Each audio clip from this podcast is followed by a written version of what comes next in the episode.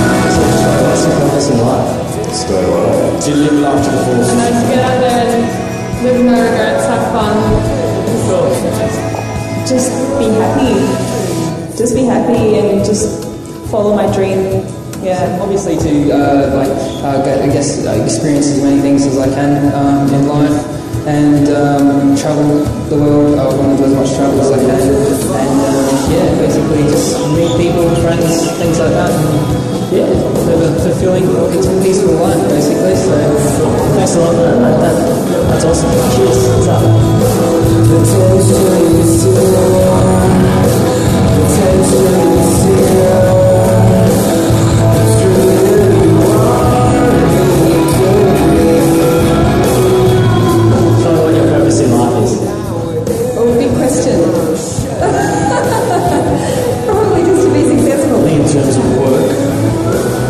myself morning and sort of drift down to work and obviously not do the purpose is. I should be sort of but it should just flow. Thanks for retiring. So what's your purpose in life? Well, I want to finish university and become a lawyer. Awesome. Maybe that could be a much better than I was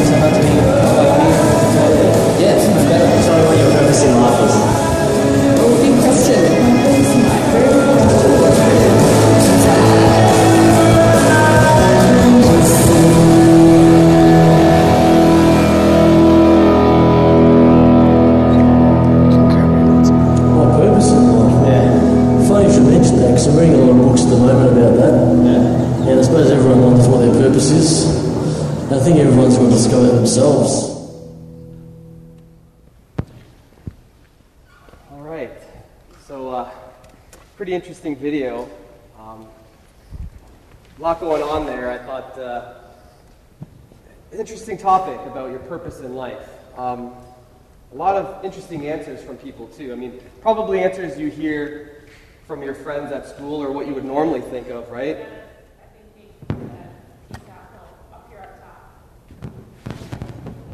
Oh. flip it the other way? Here, let me try, yeah. All right. Try that. Hello? Hello? Is that is that better, Barber?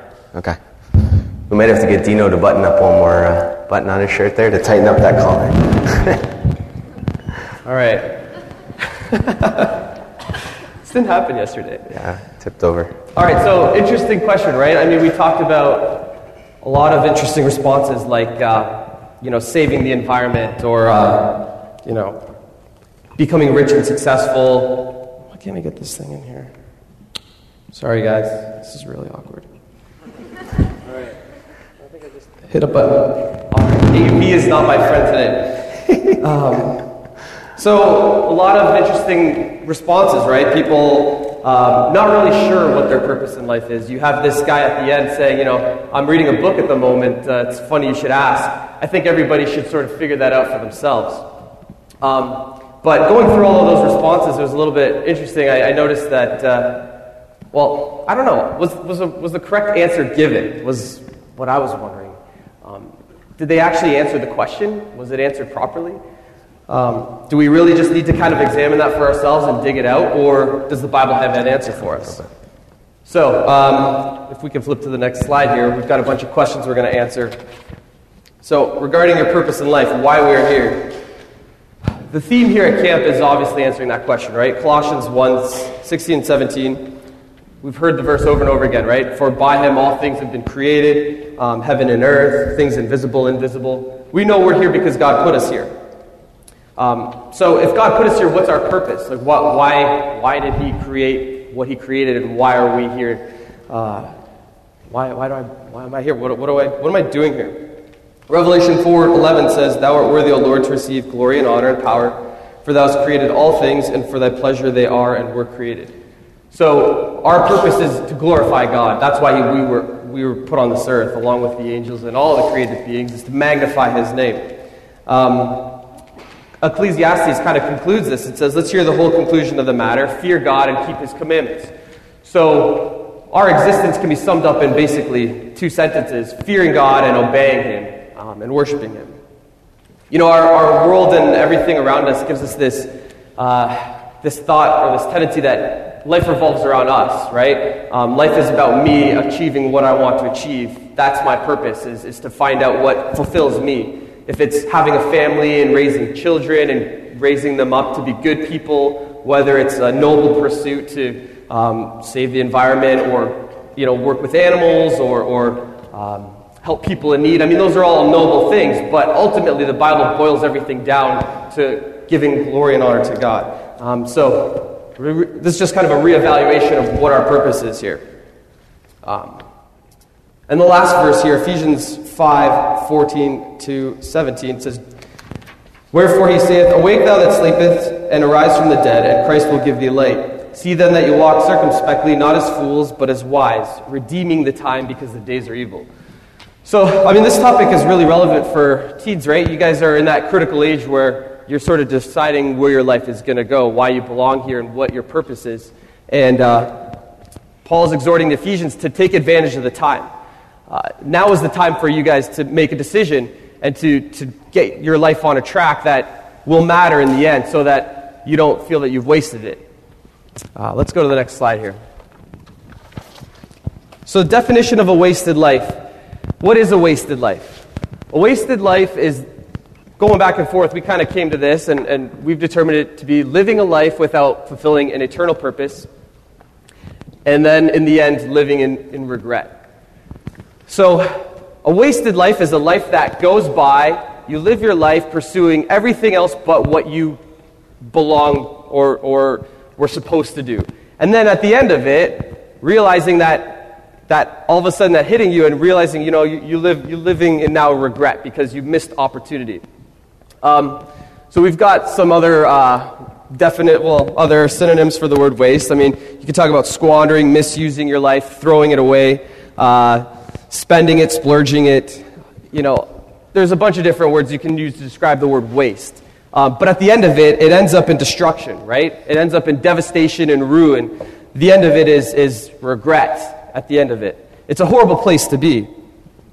Um, you know, and it's funny how we think that our lives can be so wrapped up in, in a, such a short purpose like saving the environment. We think that's so important, yet we're, we're neglecting the thing that matters the most, that's our eternity, right? Where we're going to spend the rest of our lives after we die. Um, so that's regret. At the end of it, you're going to realize that you know you've wasted your life doing things that don't matter for eternity. All right, so some interesting statistics. Uh, today, teens spend over seven and a half hours a day consuming media. I don't know, this shocked me when I read that. I mean, seven and a half hours a day, that's, that's almost like a full time job. I mean, that's a lot of time spending online or on your phone or in front of a TV or, or whatever it might be. I mean, that's, that's a lot of time. Um, a 2013 study found that 13 to 17 year olds spend an average of four hours a day online, uh, which is 37% higher than the year before that. So your media consumption is just increasing. It just keeps going up and up and up uh, year by year. And majority of that is probably facilitated by the use of your smartphones, right? How many here have a smartphone? Put up your hand. I think that looks like about 75%, if not more. Um, so it makes it so much more easier these days to access things online. Um, this last point struck me too. Uh, teens spend about 38 and a half minutes per week in meaningful conversation with their parents. You guys don't talk to your parents much, do you? Um, you know, I don't think I did either when I was a teen. Uh, that was something that I, I don't really see the value in. But as you get older, you're going to realize there's a wealth of knowledge that your parents have uh, to help you make decisions in life and to get your life on track. Now I spend a lot more than 38 and a half minutes a week talking to my parents. It's more few hours a week. And um, just some advice it's, it's useful to have a good relationship with your parents, they they'll help you get your life uh, focused.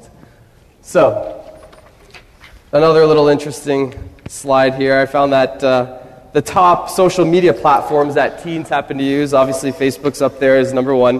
But you've got Instagram and chat, Snapchat, Twitter, Google, Vine. You guys all use these. I know I've used them. Um, but how much time are you spending on them, right? Do you, don't you find that, like, you know, a day just flies by and all of a sudden, like, you just spent two and a half hours watching YouTube videos or vines of, like, repeats of sport clips or, like, memes of you know, funny anecdotes that make you laugh. I mean, there's so much time we can spend online, things that don't really for, fulfill us or, or drive us to accomplish our purpose. And, uh, I mean, that's just something to think about. Let's go to the next one. so, looking to a good example, um, for me, there's this man named Jonathan Edwards. I don't know if you guys have heard of him or not, but he's a, uh, he's a really well known 18th century philosopher, Christian theologian. And in his early 20s, right around the age you guys are, um, he purposed in his life to live for God. He, he's really well known for uh, writing up a series of resolutions, basically, kind of like his own personal diary. Um, and he jotted down things in his life that he wanted to improve. Um, how many people have a diary or keep notes of things that they do? Anybody? A couple people? It's a really good thing to do. How many um, people uh, use Facebook as their diary to put out there whatever they're thinking? Well, I mean, you, you see that a little more common these days. But yeah, I mean, some people have diaries. I mean, most guys don't. That's kind of a girly thing, but I mean, if you have a diary, it's really good. You know, you, you track your progress through life and you see where your mind has matured and grown. But aside from the fact of having a diary, Jonathan Edwards he, he made a series of resolutions, and his first one was that he would live for God. Second resolution was that if no one else does, I still will. So, in his early 20s, this man was committed and he was resolved to live for God. He had his mind made up. He was committed and he purposed in his heart that he would live for God, a lot like Daniel, and we're going to hear about that later. Um, so, Hebrews 10:23 talks about holding fast to the profession of our faith without wavering.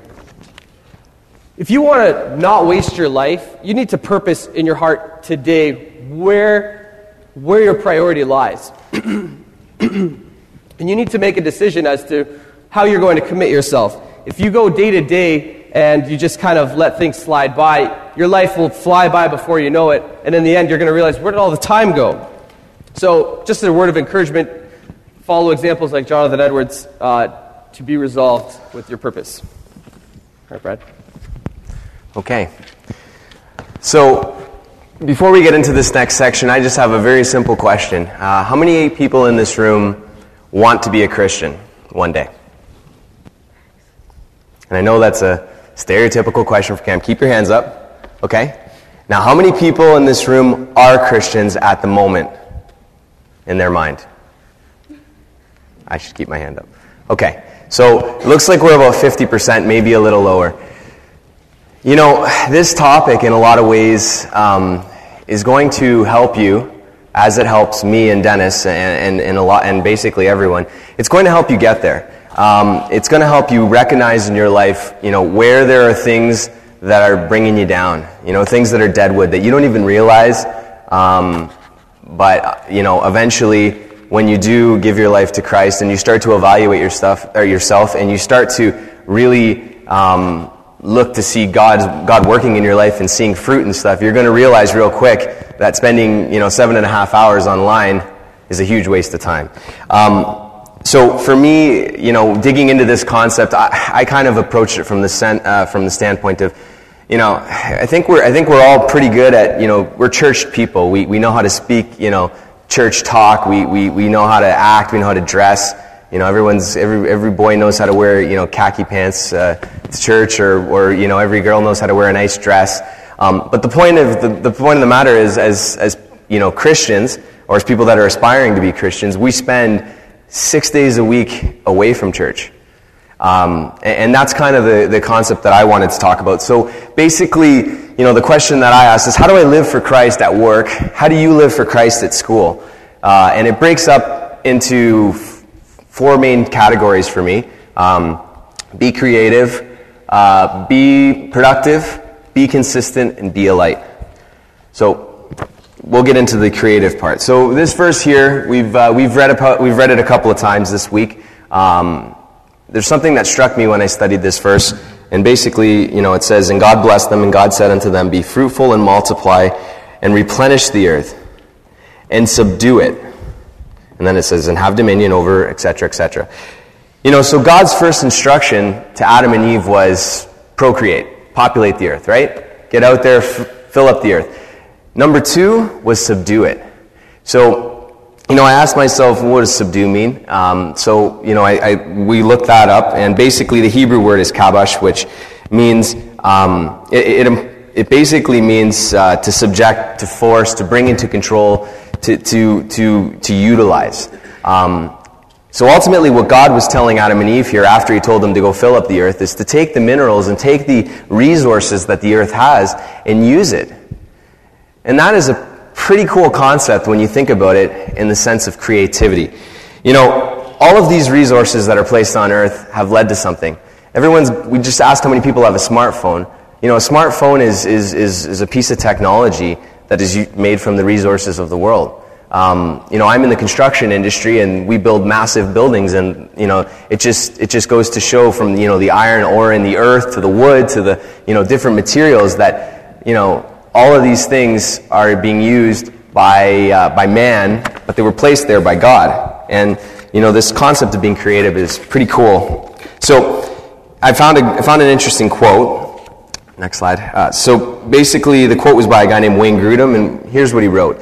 Uh, Imagine what would happen if we were able to transport Adam and Eve before they had sinned into a 21st century American home. After we gave them the appropriate clothing, we would turn on the faucet and offer them a glass of water. They're probably checking out this faucet saying, What is this thing? It's a metal piece of, you know, whatever, and water's flowing out of it, and they have a glass. And, you know, they, they were obviously probably, they would be blown away by that. Um, so they would say, Well, what's that? And we would explain, Well, there's pipes in the ground that enable us to have water whenever we want it. That is going to be mind blowing for Adam and Eve, right? For us, we just take it for granted, you know, go get a glass of water. That concept, this concept of being creative has pushed humanity forward, has allowed us to create so many amazing things. And I just want to encourage everyone here that, you know, that is a good thing. That, that's something that, that God intended you know, for us to do. So, you know, for me, I love the concept because I've always liked to be creative. You know, I, have always liked to take some resources and make something, you know, uh, whatever you're into when you're a little kid, you know, boys always love Lego, right? Why do boys love Lego? Well, they like it because they can assemble something, they can make something, right? Girls have those, what, easy bake ovens, I guess, whatever. you're being creative, right? You're, you're, you're, you, you put your own spin on it. You make hand art. You make, you know, sparkles on paper. As man, we love to create. And that's put in us by God. You know, that, that's God's, that's God's uh, divine fingerprint on us. You know, it says we are made in His image, and I believe that one of the aspects is we are made to create. Um, so that, that's the first kind of concept. Next concept. So be productive. And I know among, you know, teens, being productive is not always the easiest thing to, uh, to get out there, you know, to, to present. I, I know for me, even now, it's sometimes tough when you're tired at the end of the day. But, you know, it's interesting. Two verses that I found, and there's lots. This is in scripture all over the place. But two verses. First one, Second, uh, Second Thessalonians 3.10 says, For even when we were with you, this we commanded you, that if any would not work, neither should he eat. You know, that's a pretty bold concept. I bet you if you were to present that concept today to, you know, in, in, in the political arenas, there would be a lot of pushback. You know, well, if you don't work, you don't eat. But that's in the Bible. And, you know, this is put into context further in Acts, you know, the, the second verse that's up there where it says, uh, basically, to support the weak and to remember the words of Jesus, and, and it's more blessed to give than to receive. You know, so it's, it's understood that, you know, if you're, eh, the weak would constitute, the, you know, children, um, elderly, uh, you know, disabled, all of those things, right? But the reality is, in this room here, you know, we got 13 to 19 to 25 to 27. You know, we are strong, able-bodied people. And it's important for us to recognize that, you know, one of God's commandments to us is to be productive and to support the weak. So, you know, we're not called to sit there and watch YouTube all day. We're called to get out there and, and you know, get our hands dirty, right? to, to, to provide. And one day, you know, men in this room, you guys, you guys are going to be fathers one day. You're going to be husbands. You, you got to provide. You know, when you got a kid at home and, and, and a wife and all these things, you know, it becomes it becomes uh, pretty, uh, you know. Uh, pretty important at that point to be productive, but you know it starts today, right? It starts with your attitude towards towards working, and, and this is a, a great biblical concept. Um, okay, so next concept being consistent. So when I started my career, uh, which I've been working for, I think, six years now, uh, when I got out of college, you know, one thing that really was striking me was this concept of, you know, where, where's the boundary? How much do I push? How much do I, you know, focus on being successful at work? Um, you know, and the questions, you know, can a Christian be successful in the corporate world? You know, should a Christian be a CEO? Uh, how will my boss or my coworkers react to my faith? You know, um, all of these questions I think have come to you know people in professional uh, careers have come to their mind. You know, where do I draw the line? But you know, I, I feel like there was there was a temptation to either compromise, which is the first one. You know, go along with the flow, speak there, speak, just kind of you know be a chameleon, or to be a recluse. You know, to be that Christian weirdo, and for me, neither of those seemed like a good idea. I, I didn't want to just, you know, avoid everyone at work, and I also didn't want to just go along with everything. Um, and that bothered me at first. And then, you know, God reminded me of Daniel. And, and, you know, for me, Daniel is one of those biblical figures that's like a solid role model. Like, you know, I, I've, I've built my career around thinking about Daniel. Um, and, and, and basically, it all boils down to his integrity. You know, we all know the story of Daniel, um, but basically, you know, he, he shows up, he doesn't eat the king's meat, he ends up being the strongest. He's, you know, when all the uh, soothsayers and astrologers can't, you know, interpret Nebuchadnezzar's dream, Daniel steps in by God's strength, interprets the dream, becomes in charge of Babylon. You know, Shadrach and Meshach and Abednego get thrown into the furnace, they get pulled out. Nebuchadnezzar's like, you know, cut everyone into pieces and make their houses into dunghills because if they don't believe in the God of these men, you know, and so these guys, they, they basically revol- they, they, they, uh, they spun the entire kingdom around um, in Babylon, you know, by being a light and, and by being consistent. And that's encouraging. You know, so as Christians, don't feel like you can't be successful in, you know, in your, uh, in your careers or even in college. You know, I mean, you, you can be successful. You know, Daniel was successful. And the best part about Daniel is he didn't compromise. You know, and, and that's, the, that's the tough battle with all of us. We feel this struggle with, you know, do we have to give in? And, and no, you don't have to give in.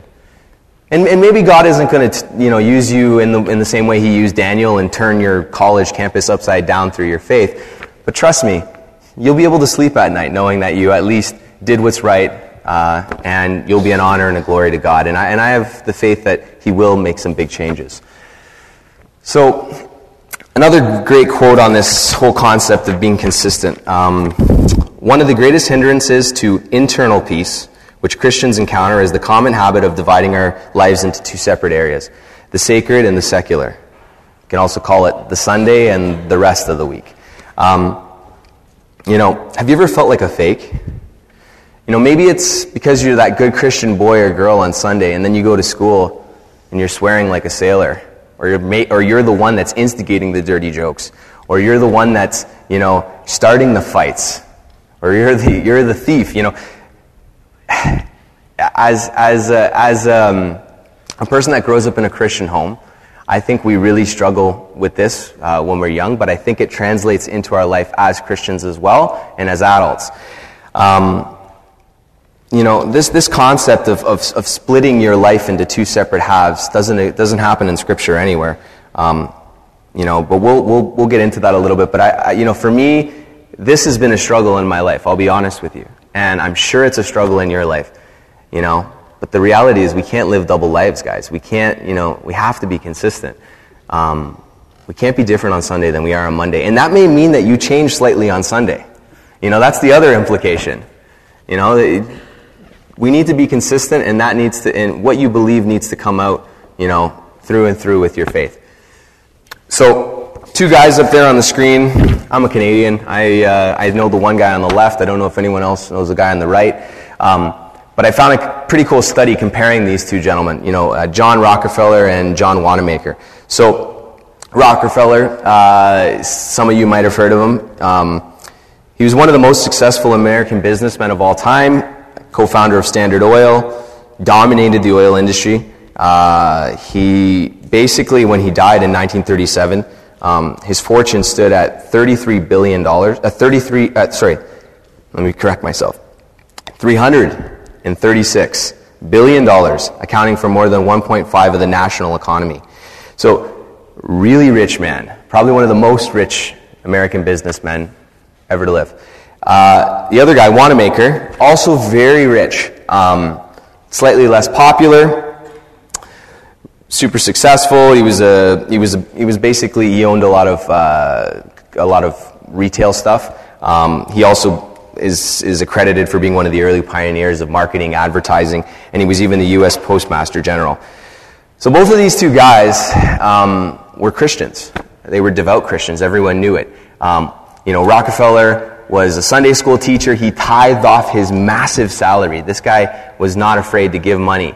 Um, you know, but the, but the, the thing with Rockefeller is when Monday showed up, he was a cutthroat businessman.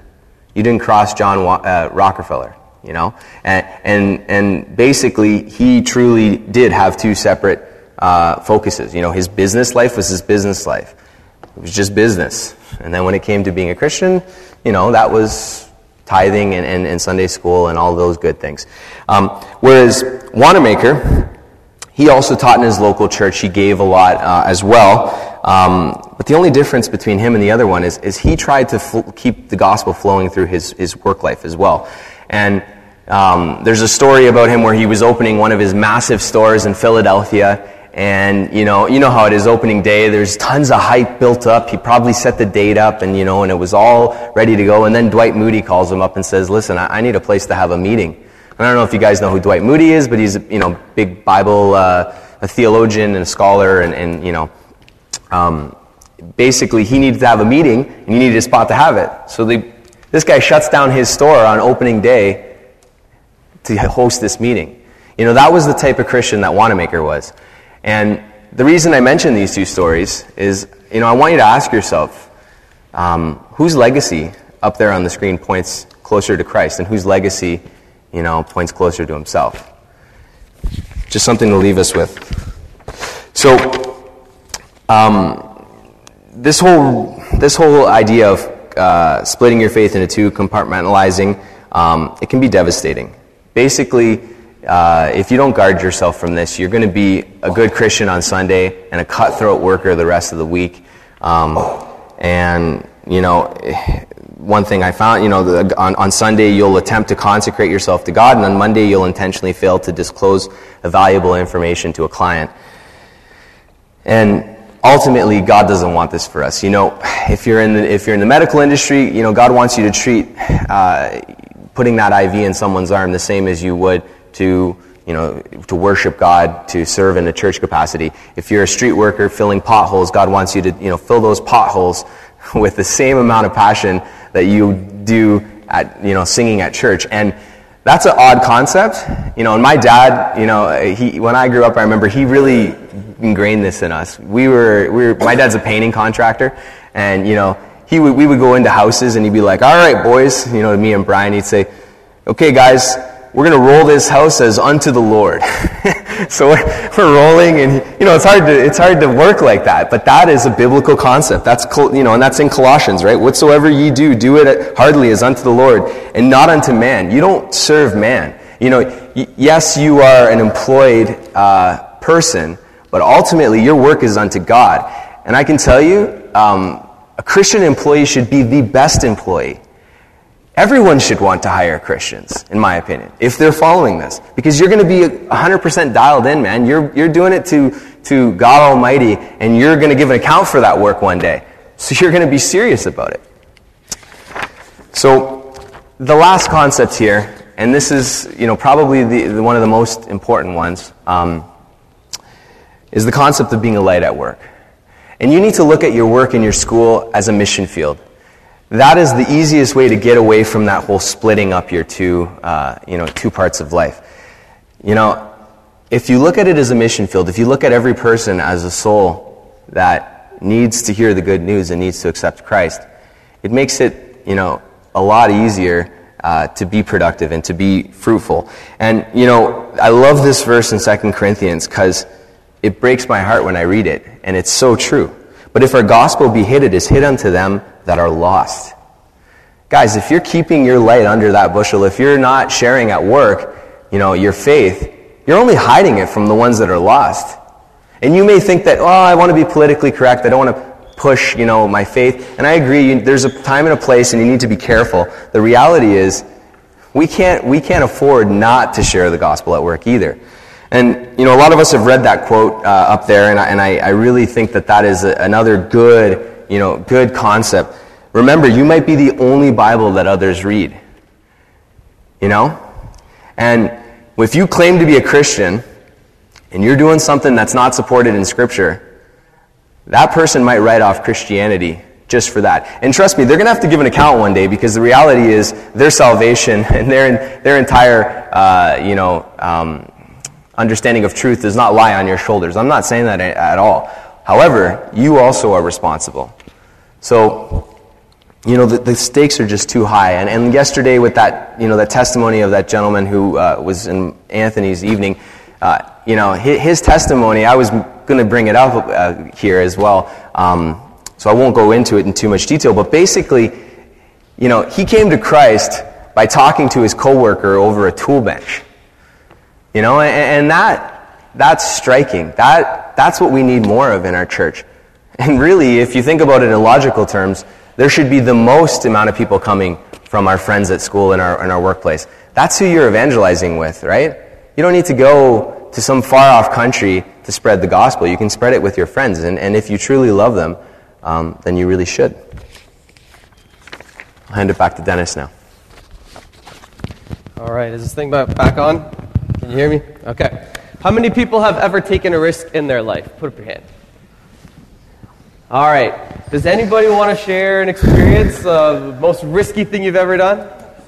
All right, up front. Uh oh. Jumping off of a roof. Jumping off of a moving quad. Wow. Onto what? Just the ground? Into That's the some woods? James Bond stuff there, man. You're you're a superhero. Sounds like parkour. It's awesome. Oh, Go man. ahead. Anybody else have any uh, risky experiences jumping off waterfalls or anything yet? Jesse. Jesse. Oh, disobeying their parents, that's definitely a risk. Why is that a risk, though? Yeah, you're supposed to honor them, yeah. You also get batin if you don't. Yeah. That's a risk. Right, so on the board, right, we've defined risk here. We all know what risk is, right? Risk being an action that can expose you to the possibility of loss or injury. So, um, you know, if taking a leap off of a building or a moving quad or something like that, obviously there are physical dangers present with that. Um, you know, I work in the finance field, and so every day, you know, we're buying and selling companies, and um, I mean, we're putting a lot of financial capital out there to make an investment on something, and we expose ourselves to the risk of losing that money for our investors. Um, the Bible is the same thing, though. It's requiring us to do the same thing. I mean, you all know the parable of the, the talents, right? Um, the, three, the three guys that were given 10 talents, and Jesus asked them to go out and uh, earn a return for them, expose themselves to risk. And he, he, required that they come back with more than what they had originally been given, or at least what he had given them. But the one who came back and just said, Lord, here's the one talent, I buried it in the ground. Um, I was afraid because, you know, you're a fearful man. I didn't want to cross you or, or lose it. So um, here you go. Here's the talent you gave me he was really displeased with that, that servant, right? And he, uh, he condemned him for that. So the Bible is very clear that risks are something that we need to take as Christians. Um, everything Brad sort of summed up being productive, being creative, um, you know, going outside the box, being consistent, being a light that's exposing yourself. Uh, it's, not an uncom- it's not a comfortable thing, right? Uh, it requires a lot of effort. It, it takes thought, it takes, uh, you know, resolve and purpose to go after that. And it's uneasy. But I read an interesting quote here. It says, If the life that magnifies Christ the most is the life of costly love, then life itself is risk, and risk is right. So, if, if the best way and the most effective way we can glorify God is by taking risks, it's, it's this costly love that, that, that exposes us to injury or, or defeat or being looked down upon well, then that in itself is the right thing to do. And then, if, in conclusion, to run from risk is to waste your life. So if you're going to be hiding in a box your whole life and you're not, you're going to be too afraid to step out and try something new or, or listen to where God's calling you to go, you're wasting your life. Next slide. So this is the pressing question, the, the most obvious one, why we always come to camp every year. The most important risk you can take in your life is to accept Christ. How many, how many here? Uh, we already did this, Brad. Yeah, what, did it was about a half of you? It was half. About half of you guys have committed your lives to, to God, and the rest haven't. But the rest want to. But the all rest want to. Well, that's great. I don't even know if I need to go into this, but. Whoa, sorry. This mic. so, okay, 1 Kings chapter 18, verse 21. We know this story, right? Elijah He's there in front of all of the these false prophets and a host of people, and they're they're saying, "No, my God Baal is king." And uh, so they had this competition about uh, sacrificing, uh, burning up a, an offering. And here uh, Elijah calls fire down from heaven, and God's fire burns and consumes the whole offering and all the water that was poured onto it. It was, it was obvious that God was the king. And then Elijah at this point turns to the people and he says, How long halt ye between two opinions? if the Lord be God, follow him, but if Baal, then follow him. He just posed a very simple question Is, Lord, is the Lord not God? If he is, then follow him. If, if not, then go follow Baal, follow Satan, follow yourself, follow your own purpose, follow whatever it is that you want to do to please yourself. It's, it's a, it's, a, it's a yes or no, it's like a left or right decision. And if you want to halt and stop in between, you've made your decision. So, how long are you going to wait? I mean, if half of you here want to live for God, what's stopping you? What is it that would hold you back? Is it a risk? Are you afraid to step out? You want to, but I'm afraid because I don't want to uh, lose my friends. You know, I don't want to look like, uh, I don't know, I don't know what it's going to be like if I go back to school and, you know, all of a sudden I got to pray now before my, my meal at lunch because now all my friends are going to know, oh, wow, like you pray now before your meals? Like, what's up with that? You didn't do that before. Are you afraid to give an explanation for that? Are you afraid to stand up against somebody who's, who starts contending for uh, same sex marriage or abortion or any of these things that we now know are big contentious issues in the world? Are you afraid to stick yourself out on the line and, and expose yourself to injury or loss of friends or your reputation? Does that matter to you more than eternal life? I mean, I'm just speculating on things, right? But if the Lord is God, follow him. And if he's not, well, then you've made up your mind and you'll end up wasting your life. For my friends and my, my brothers and sisters who've accepted Christ already, uh, you know, there's not much I can say. You've, you've done the right thing. But all I can turn to now is the story in, in, in Esther. And this is a really interesting story. I'm sure some of you have heard of it. But Esther was an adopted niece to a man named Mordecai. Mordecai was a religious leader the, with the Jews. People followed him, and uh, he, was, he had a strong voice uh, politically and, and, and you know, socioeconomically or whatever. But Esther was very beautiful, and she ended up marrying the king at that time, and she was promoted to a really high position. However, Mordecai became more and more hated by uh, this man named Haman. He was a, a right hand man of the king at the time, and this man Haman wanted to kill off all the Jews. So he had this plot to assassinate the Jews, to kill Mordecai. And the only way Mordecai would be able to save the people was to go to Esther. So he sent Esther a message and he said, Tell the king what's about to happen. We're going to get wiped out, and we need you to intercede for us. So there was only one problem.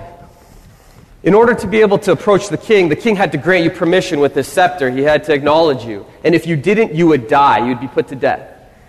So Esther wasn't able just to go up to the king, even though it was her husband at the time. She wasn't able just to go up and say, hey, look, uh, you know, this is about to happen. If she did that, she could be exposed to death.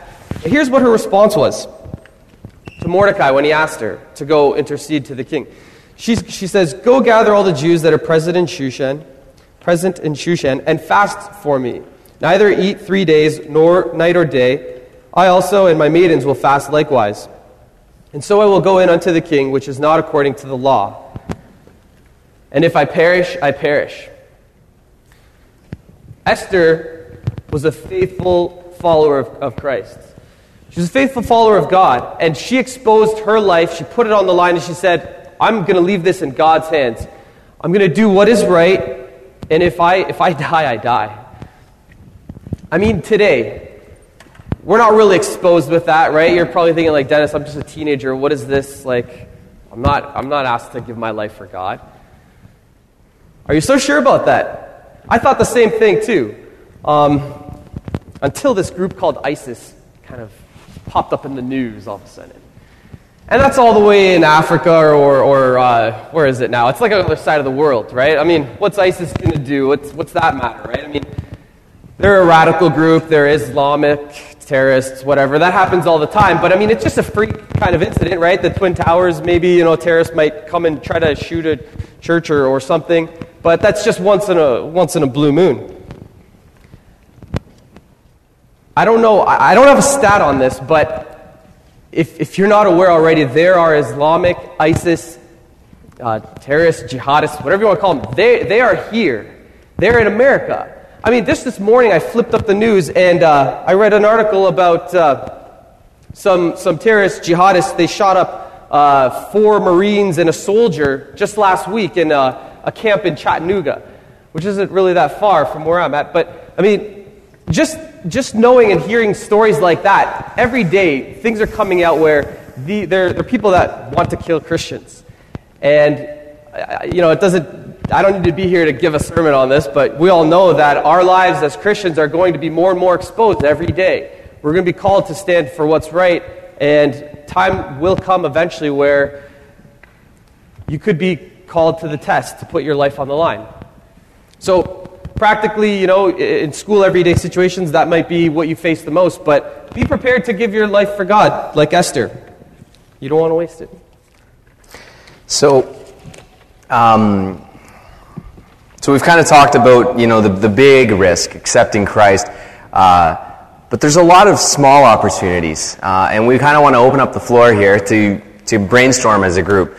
Um, you know, what are some, what are some examples uh, in our lives of where we can take risk? And, and I can open it up. I'll, I'll, I'll throw one out there. Um, I love music. I've always liked music, and uh, I write songs. Um, sometimes the songs aren't very good. They usually don't get by my wife when they're not that good. But when I didn't have a wife, I would write a song. I'd go sing it at an inspiration hour, and it might suck. and that's just that's just the reality. Um, that's a risk, right? So, what are some other risks? What are some other uh, some other things that you know that we could do? Um, things that you know that come to mind when you guys think of taking a risk. Nothing, huh? We'll just sit here. Go ahead. Evangelizing. Evangelizing. Okay, so so um, so evangelizing. So elaborate. Where? How? It's a risk to talk to someone because you don't know if they're actually going to accept what you're saying or not. Yeah, absolutely. And you know, evangelism is, is going to always be a risk. But I mean, you know, how, it says it says, "How will they know unless they've heard?" Right? How beautiful are the feet of those that preach the good news. You know, evangelism's huge. But that is what we're all called to. So huge risk. Yeah, great. What else do we got? Giving, uh, giving an example. So being an example, giving an example? Example like for what you're asking. Yeah, that's a risk. Saying a comment in a teen forum when all your peers are around you. Standing up for the right thing. Standing up for the right thing. So, you know, knowing in your heart, or, you know, and, and, and understanding in Scripture what the right thing is, and physically doing it are two very different things, right? So standing up for the right thing, very good. What else do we got? Cogs are now turning. Doesn't have to be something big. Anything else? Refusing an offer from friends to do something you're talking about going to rape. You wanted to. That's a very good. So saying saying no, you know, and, and, and avoiding the temptation. Um, you could, yeah, you, you, you, could be risking destroying friendships. Um, although if the friendship gets ruined from that, then it was probably not the best friendship to have in the first place. But yeah, definitely.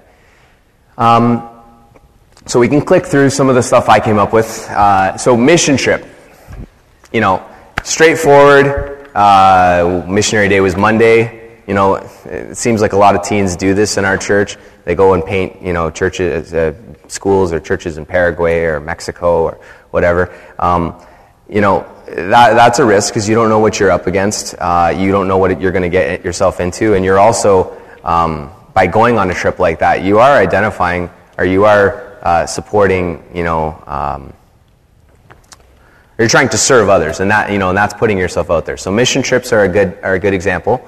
Um, and we kind of talked about this a little bit uh, here, but rejecting friends and taking a stand. That is a huge risk. And that's tough. It was tough for me. It's even tough now at work.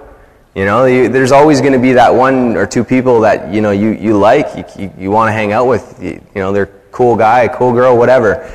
But you may have to take a stand if, if uh, you know, if that relationship turns into, you know, going to a rave or going to a bar or, you know, or, uh, or even just turns out, you know, hanging out at the uh, playground and, uh, you know, trying a little weed or something like that. Listen, you got to be willing to take that stand. So that's a risk. Here's one I wanted to bring up there. Um, not trying to uh, not trying to promote Richard's Legacy Bible College, but I do think it's a great uh, it's a great thing to do out of school if you don't have some clear direction on what you want to do. You know, this is this is this is a great place to go. Uh, it's going to give you a lot of fundamentals um, about Scripture, but it's a risk too. You're giving up a year of your life. And in fact, I guess I could throw up on the board careers and all of that stuff because really choosing a career and jumping into it's a big risk as well. Um, I love this one. And I love this one because I struggle with this. Um, it's so easy to go along with the crowd, you know, like in, in, our, in, in Kitchener, we always go sing for old people and like you go in a massive group and it's easy. You know, you go along, we're just herding along like cattle. You know, we all pile in there, and the old lady can barely breathe, and we just smothered her with 300 people because we didn't want to go one on one. And, you know, I think that I would challenge you guys, you know, you and a couple of your friends, try this. It seems like it's like, that's awkward. Like, what am I going to go to an old age home? But I can tell you that the blessing that you will get from spending some time with someone who needs uh, something as basic as just, you know, friendship or, uh, or conversation is huge. And it's easy. Just go there. If you play an instrument, mouth harmonica, guitar, you know, go play it for that Baba at that uh, old age home. She would like it, I'm telling you. And, it's a, and it is a risk, but it's a risk that has a lot of reward. Next. We mentioned this, sharing the gospel, and, and ultimately that is a huge one. I, uh, I really like, uh, I, I, I, think, I think that's the last one I have, right, Dennis? Oh, and write a song. Okay, I used that already. So sharing the gospel. So I think that, you know, ultimately evangelism is a huge risk. So just finishing it up here. Um, so we've talked a lot about wasted life, and I think we've sort of driven home the point that, you know, there's a lot of things you can be doing with your time that is, is, is not productive. So what's the flip side?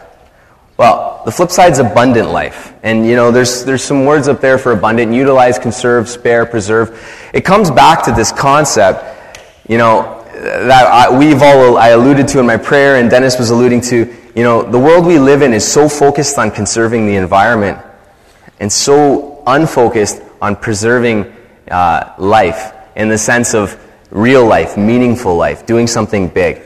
You know, and, and, it's all summed up very perfectly in John 10 10, you know, which says, I am come that they might have life and that they might have life more abundantly. That's what it's all about, guys. You know, you can live your life and it can be, you know, watching TV, working, and, you know, just, just going along with the flow, but I can tell you, you will not feel like it's fulfilled. If you want to live an abundant life, take risk. And with that, um, we will transition into the video.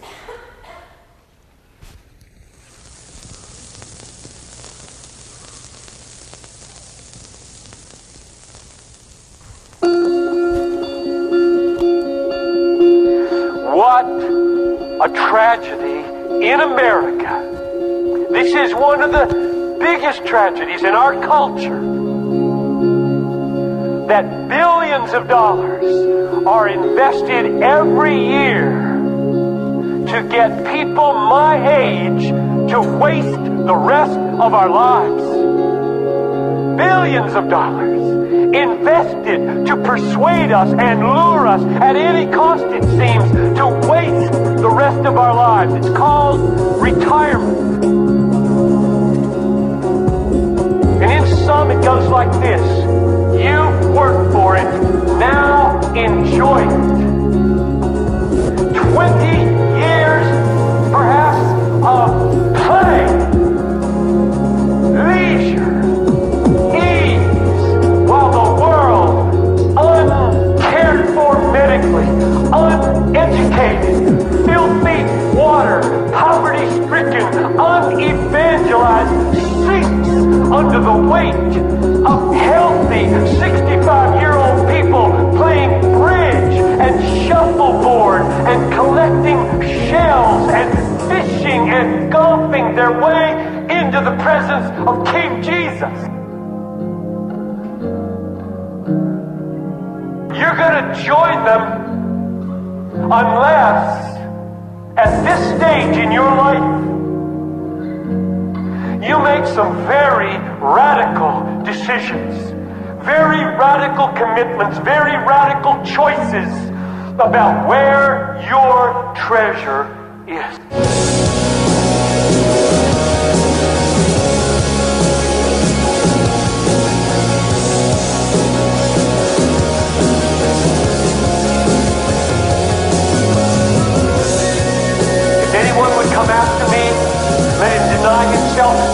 Cross and follow me. For whoever would seek to save his life will lose it. And whoever loses his life for my sake and the gospel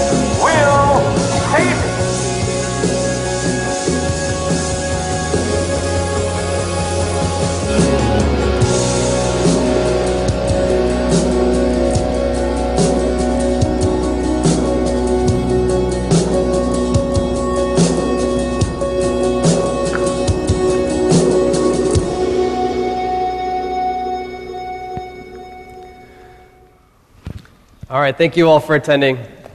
Contact information's up on the uh, screen here if you go to the next slide. If anyone ever wants to reach out to us, our emails are up there. Um, you know, we'd love to hear from you. And, and for kicks, Dennis uh, mentioned, you saw hashtag uh, DWYL, don't waste your life. If you're a Twitter person, you know, we know you guys are already spending seven and a half hours a day. Tweet something online about, you know, a risk that you want, you're going to take, okay? Thanks, guys.